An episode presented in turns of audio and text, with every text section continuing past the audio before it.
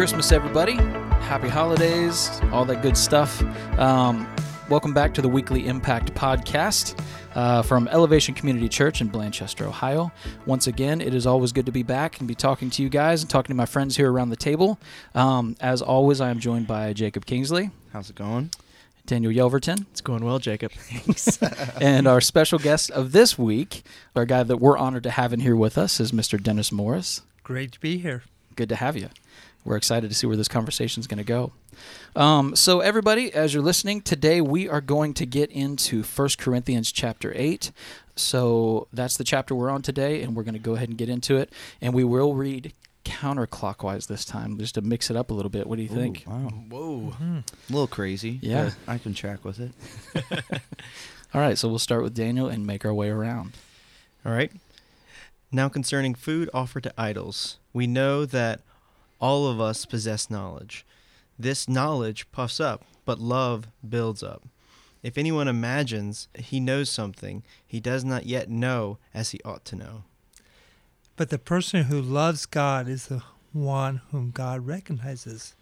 So, what about eating meat that has been offered to idols? Well, we all know that an idol is not really a God and that there is only one God.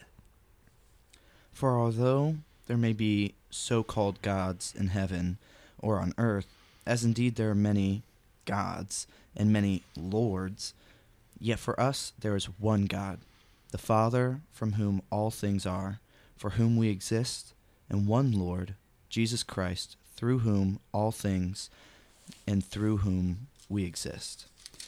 However, not all possess this knowledge, but some, through former association with idols, eat food as really offered to an idol, and their conscience, being weak, is defiled. Food will not commend us to God. We are no worse off if we do not eat, and no better off if we do. But take care that this right of yours does not somehow become a stumbling block to the weak. For if anyone sees you who have knowledge eating in an idol's temple, will he not be encouraged, if his conscience is weak, to eat food offered to idols? So, because of your superior knowledge, a weak believer for whom Christ died will be destroyed. And when you sin against other believers by encouraging them to do something they believe is wrong, you're sinning against Christ. Therefore, if food makes my brother stumble, I will never eat meat, lest I make my brother stumble. All right. So, uh, one thing, now that we're done with the chapter, one thing that I didn't get into um, for anybody who is new to what we're doing here today, as we read through, we follow the acronym of SOAP. Um, I've covered that each, t- each time just to try to explain to people what we're doing and the format that we will have this discussion in. So, what we do, the SOAP is um, the acronym for Scripture, observations from what you read, um, applications, how you can apply it to your life today, and then we end with prayer.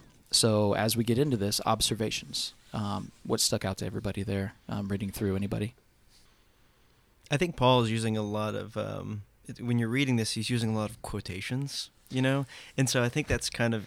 I feel like he's saying a lot of things kind of tongue in cheek, or he's had some Yeah. some some different meanings to the words that he's actually saying. Like there's stuff behind, there's Mhm. there's content behind what he's saying. Like in verse one, it says, uh, "We all know that all of us that possess knowledge," and he puts that kind of in quotations, and that knowledge puffs up. And I think really what he's saying is not that knowledge is is intrinsically bad or that it is, but it's this kind of this either hope in knowledge or this confidence that you have in your knowledge or that your wisdom it actually sets you apart and actually creates a divide between people and so that's where it puffs up whereas when he says and when he can when he finishes the verse he says but love actually builds up which builds the connection between Mhm. people Yeah, I don't think the the listeners could quite hear your your air bunny quotes as you were reading, but it was. i was trying try. to do it like into the mic I just I just kept thinking about Garth from Wayne's World when you were doing that. So. Yeah, and it's interesting. He's almost mildly sarcastic. Yeah. Mhm. You know, it's kind of like a jab, which I think Paul's kind of having some fun with him, saying, "Come on, let's get real." You know, just and I see just in our modern day conversation, we look at one another once and say, "Come on, come on." And I think Paul is saying that a little bit to them uh, about this this argument that they're they're having over meat and what do we do about meat? And we we can discuss that a little bit later. But I think he's having a little bit of fun with his Mhm. readers in this this letter. Maybe maybe that that humor he's having is to try to get them to wake up a little bit, maybe even to lighten a little, lighten up, lighten up some, and to kind of, you know, I guess let's let's look at this thing in a fun way. Mhm. Possibly that's Mhm. that's I agree with that, Daniel. And I think even in the mocking, he's also disarming the power that idols have over the culture and over what people think when he's kind of putting those quotes and putting the sarcasm in is that he's saying like really when it boils down to it the things that we're squabbling over the things that we're arguing about don't matter. Yes. like they carry no spiritual power or significance. And so i think that there's uh, as we're reading this we're seeing that he's kind of taking down uh, what is i think maybe built up in people's mind uh, when it comes to like what's the important issues that's that's really being conflicted between the church and with uh, and its clash with the culture Yeah, and I, and I think if we look look at the text of First Corinthians, Paul is dealing with questions. They're having arguments. They're they're debating. The the the, the fellowship of believers, the community of believers in Corinth, they they got a multitude of issues, and one of the issues was was meat offered to idols. So one group of people was saying, you know what, that meat, I can, you know, you, you, you buy the meat and you sacrifice it. You go to the temple and you sacrifice it to that idol, and and then you can buy that meat on the side, ten cents on a dollar, so to speak. And they say, hey, good USDA meat. I, I, I want it. That's good, good food. Another person is saying, I was just converted to Christ, and I went to that temple, and I know what that they did to that meat, and there's demons in that meat, and if I eat that meat, I'm going to consume demons, and so they're they're having this controversy over this. This is a real issue, and I think Paul is saying, guys, maybe it's not that big of an issue compared to the bigger issue, and that is how do we relate to each other? Mhm. How do we talk to each other? How do we care for one another? Yeah. And I think it it goes into how we apply it because this is one of those chapters that you can read and be like, "What in the world?" Like meat to idols and all that. That doesn't happen today. So why, Right. you know, why do I need to know this? Well, how is this even important to me? Because I'm not eating meat offered to idols, and nobody around me is. So what does this even do? Like you said, when you look at it, and as we're going to talk about, it's more about how we relate to people, our relationship with other Christ followers, and our relationship to God. It's not about meat. It's not about being a vegan, being a vegetarian, anything like that. So, what are some of the things in our culture today, or maybe our church culture today, that would relate to that? You know, to them, it was meat. Yeah, Mhm. and they were debating over this meat offered to idols. What are some things? I mean, I think of two or three things in in my life. Uh, one would be contraceptives. You know, Mhm. you have a group of people who say, "Just trust God to open and close the womb." Mhm. Mhm. You have another group of people say, "No, you can you can decide how many children you want." What about alcohol? You have a group of people saying "No, Christians should never touch it, and then you have a group of people saying, "Hey, come over to my house for a couple beers." Mhm. You know, that that's and so there. Are, uh, what are some other issues in our culture that Christians would would fit into this category of maybe meat offered to idols that would cause conflict that we had to work through? I- I mean, I think one that sticks out to me is is elevating politics. You elevate. Ooh. elevate pol- Hot take. stir up the pot. Yeah. Uh, no, I mean elevating politics to the point where we um, use that as a stumbling block, or we Mhm. use that as we elevate our opinion of a certain political party uh, over the brotherhood and sisterhood that we have in Christ. Mm. And I think that that's uh, we lose the people in the mix, or even as we will downgrade. It's almost like there's this there's this um, downgrading happening between the people that have knowledge and the people that don't have knowledge, and so Yeah. there's this puffing up, and maybe some you believe in some political party, and so that puffs you up, and so if anybody opposes that, then you're looking down or you're looking negatively on that person or on that believer, Yeah. and uh, Paul, that that could be one of those air quotes, you know, is that Mhm. you're so concerned about what the political party is, is that you're losing the fact that this is a believer, and we should be concerned about the, you know, the heart and the the the walk and the relationship that that believer has with Jesus, as opposed to what their political affiliation is. Yeah. Mhm. No, I agree with that. And I mean, you know, that's that's a world that I've been fairly immersed in for a while. Not in the last year or so as much, but quite a bit in the past. And you do, man. You see, I just turned on a news channel last night just for, for a couple minutes for the first time in a while, and there's just so much of that going on that people seem to forget the humanity of the people on the other side. You know, and it seems like they. Uh, it just it just becomes visceral and just angry and you just i don't know like you said it's, it's just like you're forgetting that that is a human being as well Mm-hmm. and that they are above all of this arena of politics they are a child of god as well who needs to know him and needs to be loved by others I think Daniel, when you were talking about that knowledge, um, and talking about you know the different almost like levels of knowledge that people were assuming to have, that um, in this passage it's easy to kind of pick up on. Oh well, maybe I shouldn't do one thing because it might make somebody else do that same thing that's wrong for them. That's definitely something in there too. But Paul's also addressing the attitude for the people who feel comfortable doing something that maybe somebody else doesn't. And they're saying, well, why can't you feel comfortable? Like, you should feel comfortable. Come on. Like, I can drink and I know it's not a sin, so why don't you drink? You know, I do this and I know it's all right. Why don't you do that? And it's that knowledge that puffs up, it's that pride and assuming that you're just at a better place than another person and looking down on somebody because they don't do the same thing as you. Mm-hmm. Yeah, and I, and I think I think that's right on, and I, I do think it's important to be able to talk openly about where we stand on different positions, but respecting and honoring one another, which which I think is love, for another person to hold a different position.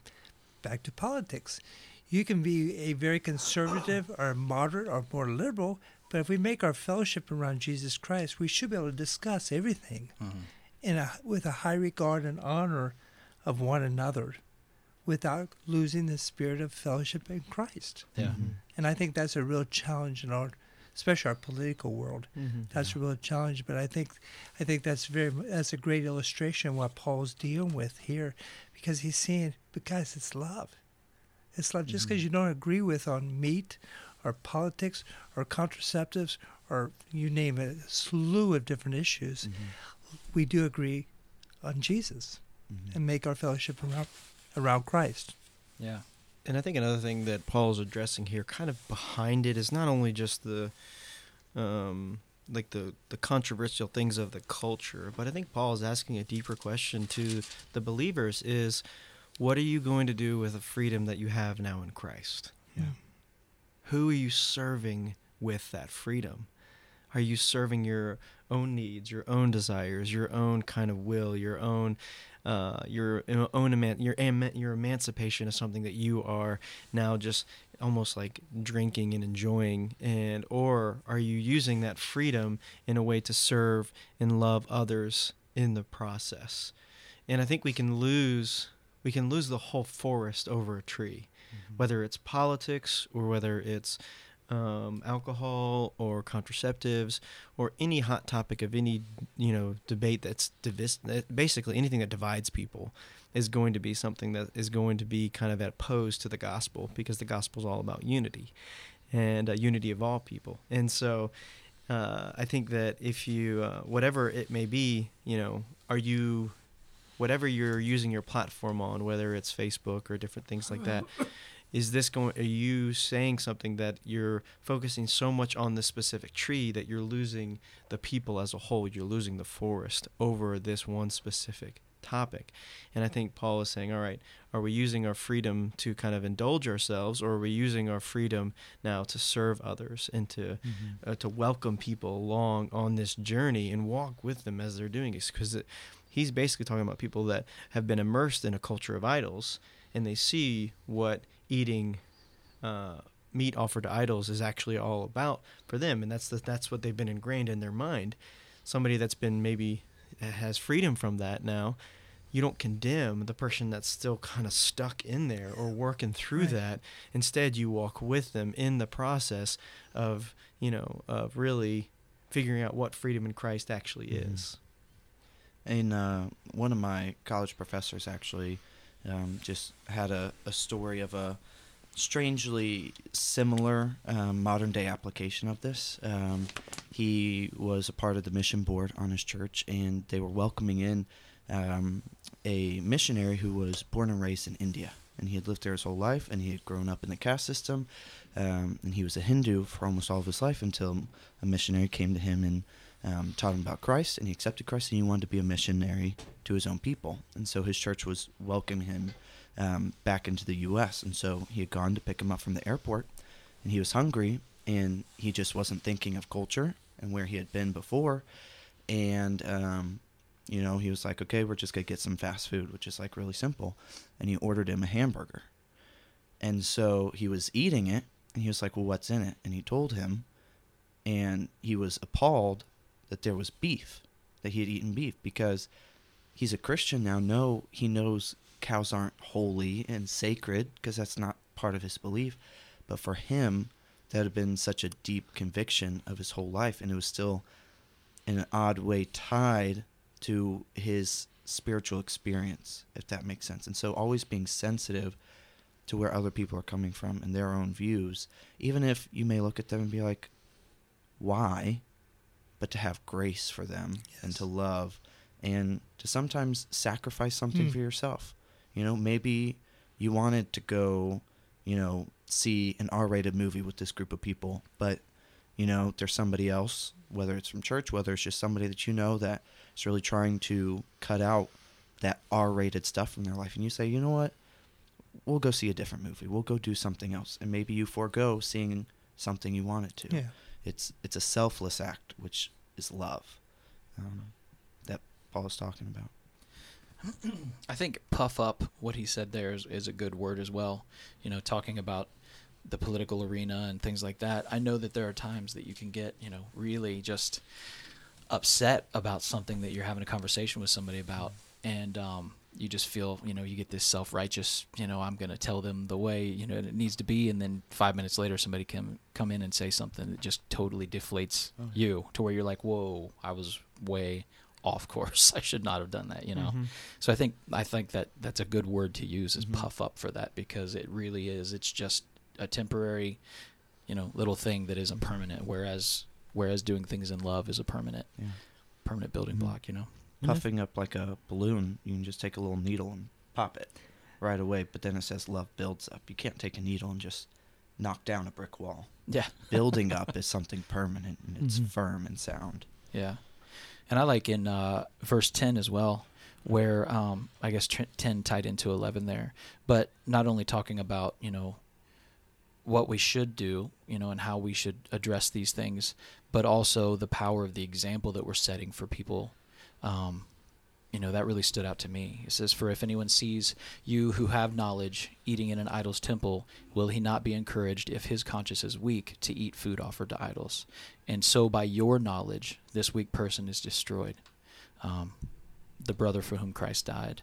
Um, that just really stood out to me because that really is a lot of power in the example that we set and the choices that we make for people that, um, you know, that don't have.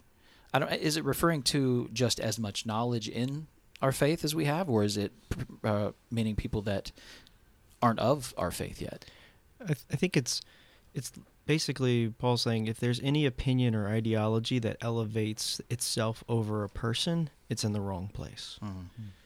So people to God are the ultimate value. That's what he died for. He died for people. He didn't die for ideologies. He didn't die for opinions. And that was one of the big things that I guess that he had such a conflict. Jesus had such a conflict with the Pharisees was that they had their laws and their opinions they were trying to defend over people, and it mm-hmm. was actually becoming more oppressive to the people. And this is a similar kind of thing, where you take this idea that you never eat food to idols, or you can eat food to idols, and you elevate that over the person that's next to you. Basically, you're elevating that idea over the person. And what Jesus did when he died is that he he made the value of our individuals here the most sacred things on the planet. That now that we house the Holy Spirit, and we're temples, we are the most sacred, holy thing here on the planet Earth. And so nothing can ever become more valuable to God than that. And I think that's where we can lose that you know and I, think about even like the new believers that are coming in to our church and i love that. I love that they come in and they're just they have some rawness to it. They have tattoos or they swear or they do things that wouldn't normally think that people would do in church. And you know what? That's that's okay because for us and for hopefully for them they feel this that they are the most valuable thing uh, here because they're the most valuable thing to god. And we want to translate that to them. Mhm. and and I think that there's um, it kind of comes down to really a righteousness thing. Because if if I want to have confidence in my own knowledge then and I'm going to use that as my own version of like making myself either right with God like hey I'm good with God because here's all the things checklist things that I do that's puffing my abilities and my knowledge and my actions uh, to make myself right with God. Where we learn from Romans, and we've learned as we've been studying that it's it's by it's grace through faith, and it's all the work of Jesus that we're made right. And so, uh, and I think that's the constant re- like conflict that we're always kind of really working through is is knowing that we can't really stand on any of those things. And so when we begin to elevate people over those things, then we're we're really we're disarming.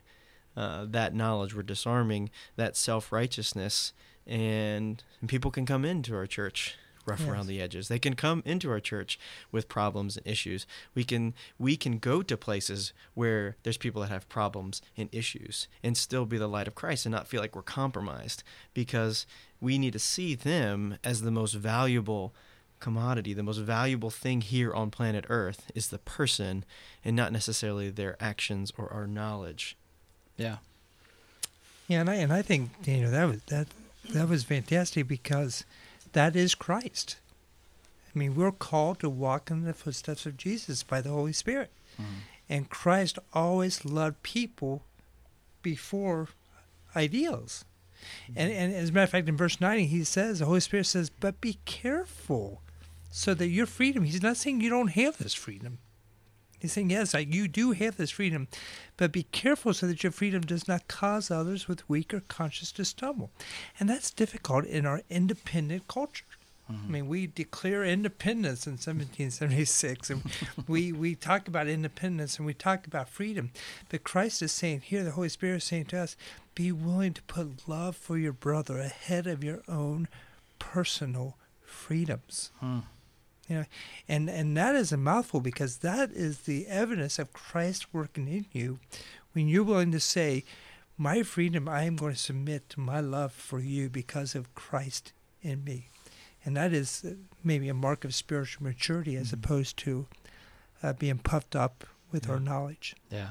I think a good Wow. takeaway application question then would be what freedom do you have that you have a hard time giving up or you would have a hard time you know not partaking in for the sake of another person is there any freedom in your life that's hurting another person how does that need to change Hmm. Wow, that's, that's a, I mean, And I- and that's tough. Yeah. And so here's the question that I have for you, Jacob: is is how do we how would how would you position that in a way that somebody could have the opportunity to discover that, like introspectively? Like, so if if you're asking somebody, "Hey, what's the freedom that you struggle giving up with when it comes to the, like," they might just be like, "I have no clue." So Right. so what would be kind of even like a way to even dig a little bit deeper, or even just try to find like more of uh, like a more applicable question that they might take like their real life example and, and place it. Well, I can take an example, Jacob. Mm-hmm. Um, we work with a lot of brothers who's trying to move through issues with addiction.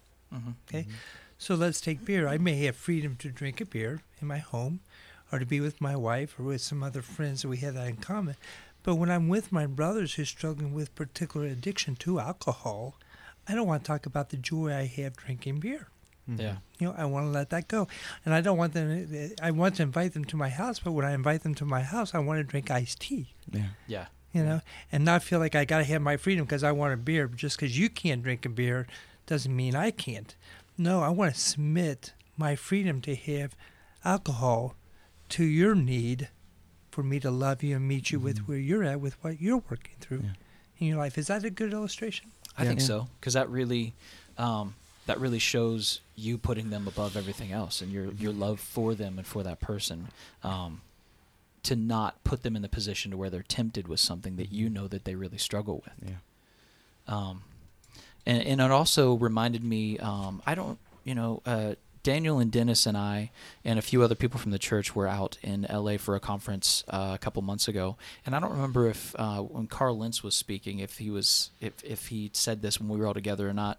But when he talked about going out and finding that uh, veteran outside of the church that was drinking a beer, um, not to say I want people to bring 12 packs into the, the church or anything, but what he said in that story was. If that's how they meet Jesus, I- then I- yeah. well, that's the thing, though. Like he said, um, I met this veteran outside. I went outside of the church, and there were people out there, and I met this guy, and um, he said, you know, I just I can't come inside. I'm an alcoholic, and I can't I can't not have a, my, a drink with me. He couldn't let go of it. Yeah, and he said, "Well, come on in anyway." And he was, you know, so he- the guy ended up coming in, and a lot of people in the church were offended by the fact that he was drinking beer in the church, but at the same time, he got saved that night.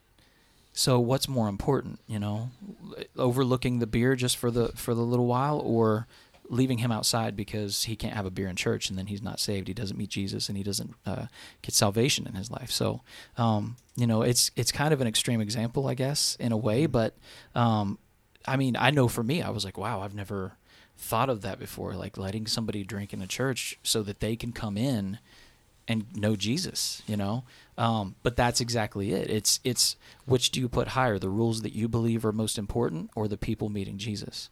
And and you know, I just thought that when Daniel, when you were saying that earlier about um, about people and about putting that, you know, putting them above all else, um, in those situations, I, that's what I thought of there. Well, and Brenda, and that's that's another example. Is we our perception is we're going to church and they're coming into the church when in fact it's just a building. Yeah. This is just a building. We're the church, Mm-hmm. you know, and so so so now we have arguments over what is the church. Yeah. You know, this this is a building. This is the people. You know, and what he was saying in that is that the churches mean this man with where he's at. Mm-hmm. We're we're making our love outgrow whatever kind um, thoughts we have about alcohol in this particular building that we call church. Yeah. The love won the way. Yeah. Mhm.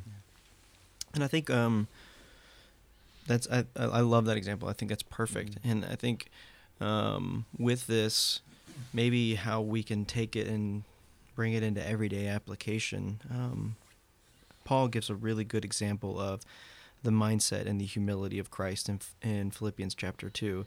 And one of the things that he says in verse 3 and 4, which is really significant, is he says, But in humility count others more significant than yourselves. Let each of you look not only to your own interests, but also to the interest of others. And so I think that as a as a follower of Christ, we need to have this awareness. When we walk into the room, we need to not only because we we we're always aware of our own interest. We're always aware of Oh, yeah, what sure. we want as soon as we walk into a room. Mm-hmm. Whether we want to watch TV or we want to sleep or we want a bite to eat or we want this now, we want a cup of coffee. We're aware of our own interests as soon as we walk into the room. And Paul is saying, hey, I want you to go ahead and like turn that own interest switch off. And I want you to look around and I want you to observe the interests, the needs, the what is going on, counting other people's more more significant than your time, your money, your agenda, counting like elevating them above that. And I think that is uh, a start in the right direction is when we walk into the room, we are literally observing and seeing, all right, how can I love, how can I help like show the love of Jesus to that person? I see something about them. I don't know what's really going on in that situation, but I, I want to just go up and I just want to say, hey, you know, are you doing okay? You know, and just it, it basically put ourselves in a position where other people, their interests, their needs are greater than our own. And I think that can get us kind of in the right direction when we start to use then our freedom, which is our time, mm-hmm. our money, our abilities.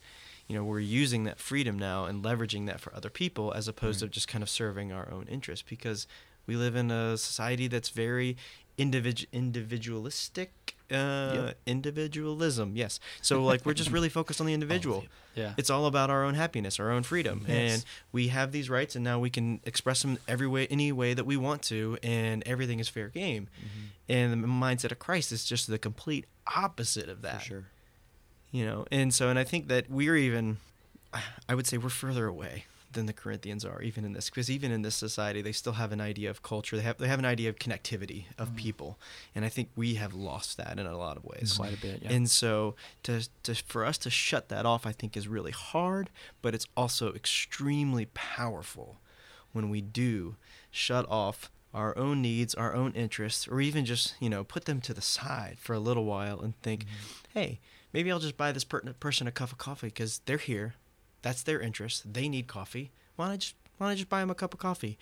And engage in that conversation. Now that may not be what you need, but it and it doesn't have to be monetarily. It could just be just being there and talking and engaging with somebody. Mhm. Uh, and so I think that, that that for me kind of pushes it more towards, you know, how can I walk into a room and immediately elevate the interests of everyone else in the room above my own? Mm. And I think that's the key to going back to your question earlier of how do we turn it introspectively and ask, is there anything in my life that I've held on too much? If there's anything that consistently keeps you from valuing others more important than yourself, if there's something that you can't let go of in order to fully love somebody or to benefit them, then that thing, that freedom, even though you might be perfectly entitled to it, has become too important for you in the kingdom of God. Mm-hmm. And so you need to, it sounds cheesy, but like surrender, that you need to figure out how to reprioritize it way down so that way it will stop hindering you from loving others the way God wants us to. Mm-hmm. And don't, and don't you guys think that a, a tough thing in our American culture is just simple awareness? Mhm. We live in our bubble. You know, so often when I am sur- we're not aware of our surroundings, you, you're, you're called, Daniel, for us to, to elevate people above.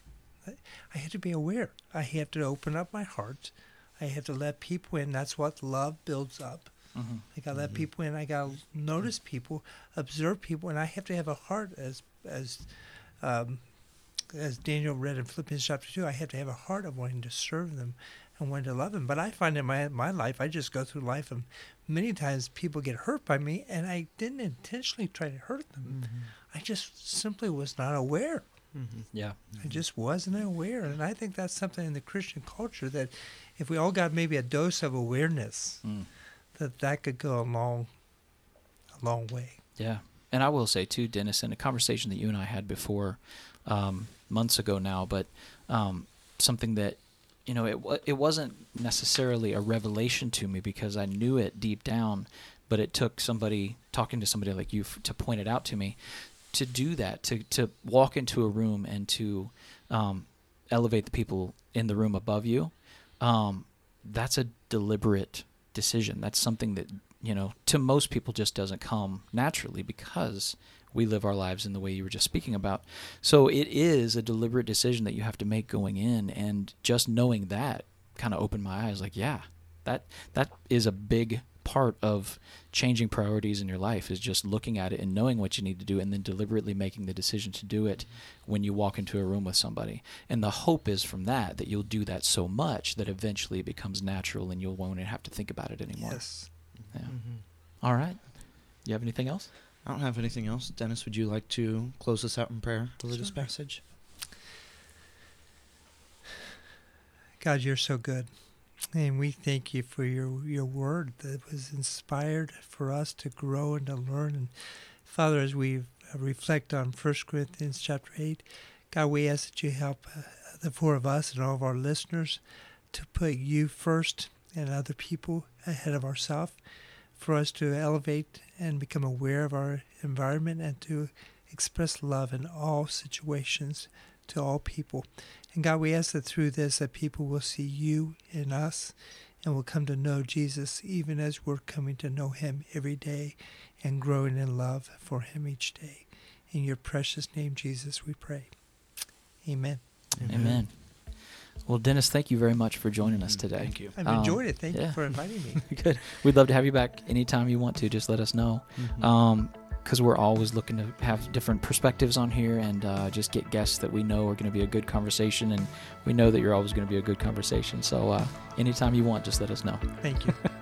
Um, all right. Well, thank you very much for listening, everybody, this week. Um, and if you've been listening this whole time, thank you so much. Please spread the word if you're enjoying what you're hearing here and what we're doing with the podcast. Um, for Elevation Community Church and the Weekly Impact podcast, I would like to thank you, Jacob, You're welcome.